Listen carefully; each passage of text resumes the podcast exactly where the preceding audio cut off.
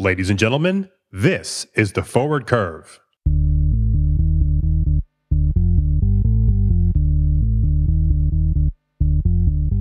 Hello and welcome to the Forward Curve, the weekly podcast covering the commodity markets and the global economy, brought to you by Gold Street Advisors, the independent research and advisory firm. In this episode, we'll be discussing the Chinese government's recent meeting to lay out the country's next five year plan. I'm Christian Klavedetcher, and joining me will be our chief analyst, Robin Bhar. For our newcomers, please subscribe to the Forward Curve and be sure to check out our website, www.goldstreetadvisors.com, for information on what Gold Street Advisors can do for you and your company. Robin, nice to see you again. What have you got for us? Thanks, Christian. In a previous podcast, we spoke about the Chinese Communist Party. We call them CCP for short. They were planning on meeting in mid October to map out the country's 14th five year plan. The current plan is important as the next five years will be critical in lifting the country towards becoming a high income economy amid a much more hostile global environment and trade tensions. 2021 is hugely symbolic, marking the 100th anniversary of the founding of the Chinese Communist Party. So um, a big, big year, if it wasn't already, uh, next year. Indeed. So, what was the focus in these meetings? Well, this was the fifth plenum of the 19th Communist Party Congress, to give it its uh, full name. That took place in Beijing. Uh, first four days, I think, of last week, where they discuss, you know, big picture issues to do with the economy, social factors, and uh, and so on. And it was expected that we would hear about policies related to infrastructure and real estate, which is, you know, for what we're dealing in, it's all bullish for industrial metals, has been, and we suspect will continue to be the case. Following the meeting, an outline of the uh, the next five year plan. That will be published via the usual state media sources because we don't get a full um, policy document yet. There will be these famous leaks, if you like, and the full version uh, that will be prepared for approval because it still needs to be sanctioned by the National People's Congress in March 2021. So, truly a centrally planned economy where these events, two, three times a year, uh, are um, going ahead to lay out the the economic plan, if you like, for China.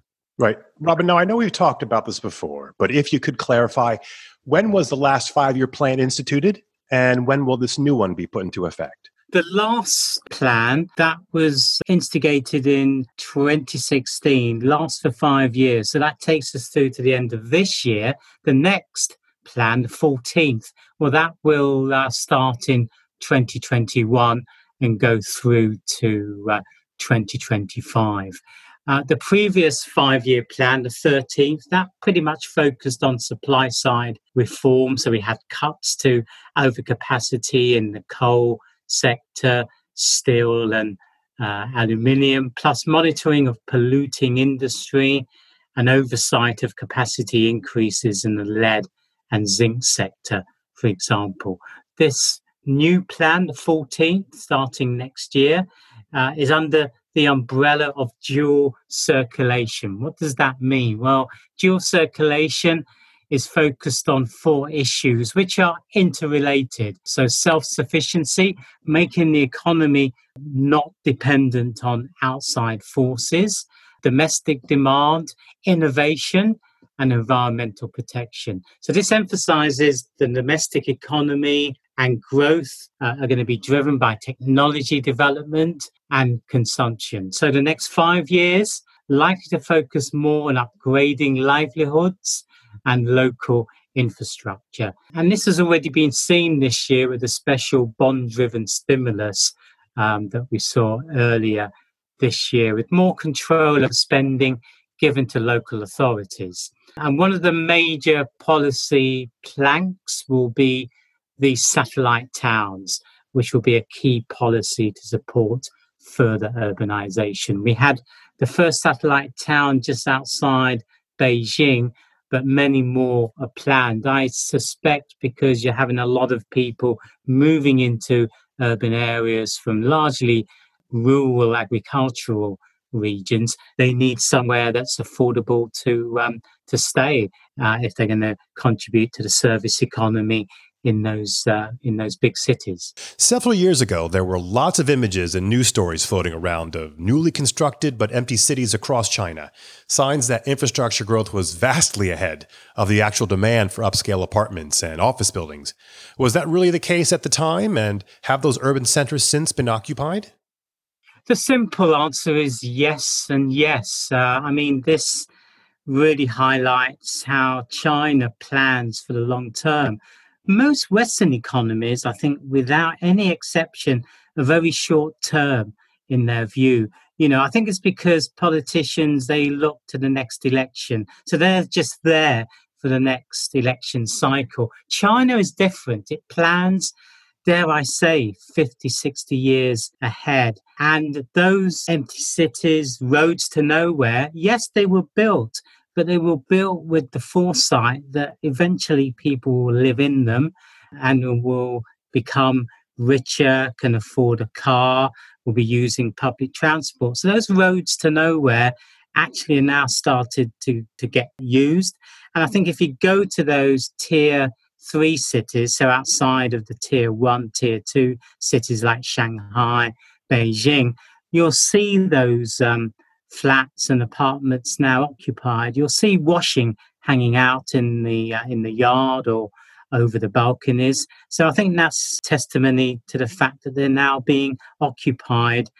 Admittedly, maybe five, ten years after they were built. But that's, I think, the hallmark of the Chinese economy: the fact that it's um, it's being planned way, way ahead of what we would do in the West. Wow, that is absolutely amazing. So, uh, what do we have to see going forward? Well, in addition to the next five year plan, we heard about a mid-term economic strategy called the 2035 vision. So, we've talked about planning for the next 50 to 60 years but interspersed within that time frame will be certain goals so we had china going out 2025 2035 vision so this vision assumes that china overtakes the us as the world's number one economy and beijing and the government views the trend of continuous economic growth with absolute certainty. They have no doubt about it. So, with this enhanced economic power, greater soft power, China will find it easier to exert influence abroad. And we're seeing it heavily involved in Africa because it needs the, um, the raw materials. China's total economic size per capita income this will climb to a new big level by 2035, says the government, with significant improvements in its economic, technological, and comprehensive power. and this is all contained in the communique of the fifth plenary session of the, uh, the meeting that was held uh, last week. Per capita GDP in China, it's thought will reach that of a mid level advanced economy with a bigger middle income group, and new competitive advantages abroad by then. So, in summary, China will be a rich, green, and formidable economic power by 2035. So, let's wait and see. If this vision can be achieved, the natural result is that China's economic influence will exceed that of the US. In terms of total economic size, for instance, since China's population is almost four times that of the US, a per capita GDP that is about half of the US level would make China's economy twice as large. Turning to the financial realm, China is expected to be more aggressive on multiple fronts, from undercutting the US dollar's dominance in global trade to rolling out its own sovereign digital currency, as we were explaining, I think, a few podcasts uh, ago, as Beijing pushes to achieve a financial standing that matches its economic status. After all, for Chinese leaders, they believe this is a reliable approach to win the economic standoff with the US in particular, regardless of what Washington does next.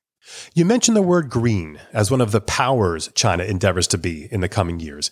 What concrete plan does China have to cease being such a huge source of carbon emissions? Yeah, that's uh, that's a great uh, question. President uh, Xi recently announced China's commitment to peak carbon emissions by 2030, so in 10 years' time, and net zero by 2060. So, very, very uh, ambitious plans to reduce carbon emissions and energy demand in the Chinese economy. And these have become progressively more stringent over time. And we would have to say the government has generally achieved their goals. This trend is expected to continue with this uh, 2035 vision. And it's also a broad complementary nature to do with climate goals and the country's wider priorities. So, coming back to China's net zero by 2060, recent carbon emissions commitment, this could be a game changer for the metals and mining industries. China is the world's biggest importer of copper, iron ore, many other metals and minerals. Its demand sets many of the terms of trade for the mining industry. That said, it may be many months, perhaps years in some cases, before detailed policy plans are drawn up and implemented.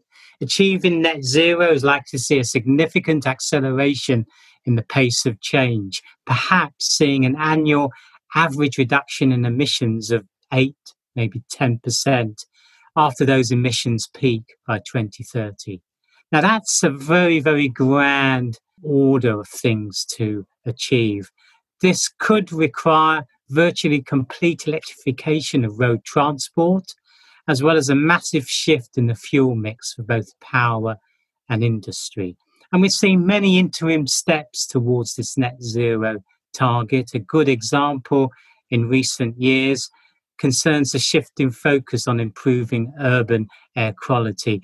And we had um, the government proclaiming blue skies in many of the cities. And you know, if you travel to Shanghai or Beijing, often the skies are grey and overcast. So this blue skies initiative extremely important, involving enhanced energy efficiency and switching to renewable fuels. And this ties in with our recent discussions regarding electric vehicles or EVs.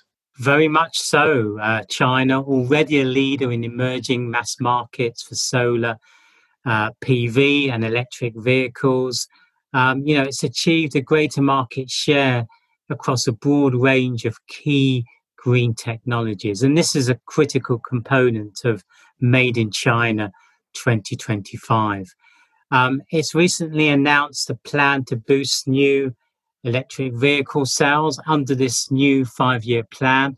China is aiming to have new energy vehicles or EVs account for about 20% of total car sales by 2025, compared to around about 5% currently. So, as the country increasingly pivots towards the achievement of net zero, China will deepen its commitment to international leadership in a wider range of key technologies, including hydrogen, as well as carbon capture and storage. It also complements the country's rising localism agenda. So, again, speaks to self sufficiency, not being dependent on the outside world. So, discouraging overseas dependency on things like oil and gas and other critical imports. So, speaking of commodities, this is all sounding quite bullish for base metals, at least. I think so. I think that's the only conclusion one can draw. You know, last week's uh, meeting really highlighted the positive medium term outlook for metals demand, and this will play a crucial role in China's green revolution. I think somebody said sustainability, green economy starts and ends with metals. Uh, um, infrastructure investment, roads and railways, likely to be reduced in absolute terms because let's face it, China has pretty much built all it needs to build. But there will be, we think, accelerated upgrading of urban areas, uh, and this should still support strong metals consumption because you need metals for local infrastructure. An example being uh, the underground or metro lines, needing lots of steel, aluminium, perhaps for the carriages, copper wiring, uh, so on and so forth. So, plans to focus on sustainable growth, including the expansion of renewable energy, are likely to boost demand for metals such as copper and nickel. And these are the two metals that we've heard before. They're key ingredients to the development of the electric vehicle sector.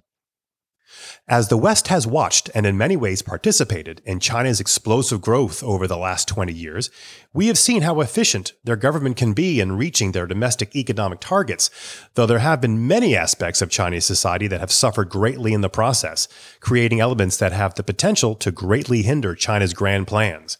One thing is for certain, though, and that's the major role that industrial metals will continue to play in China's evolution into a global economic powerhouse.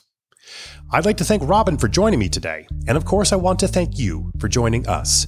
Please be sure to subscribe to The Forward Curve on your favorite podcast platform. You can also visit our website, www.goldstreetadvisors.com, for more information about Gold Street Advisors and the services we provide.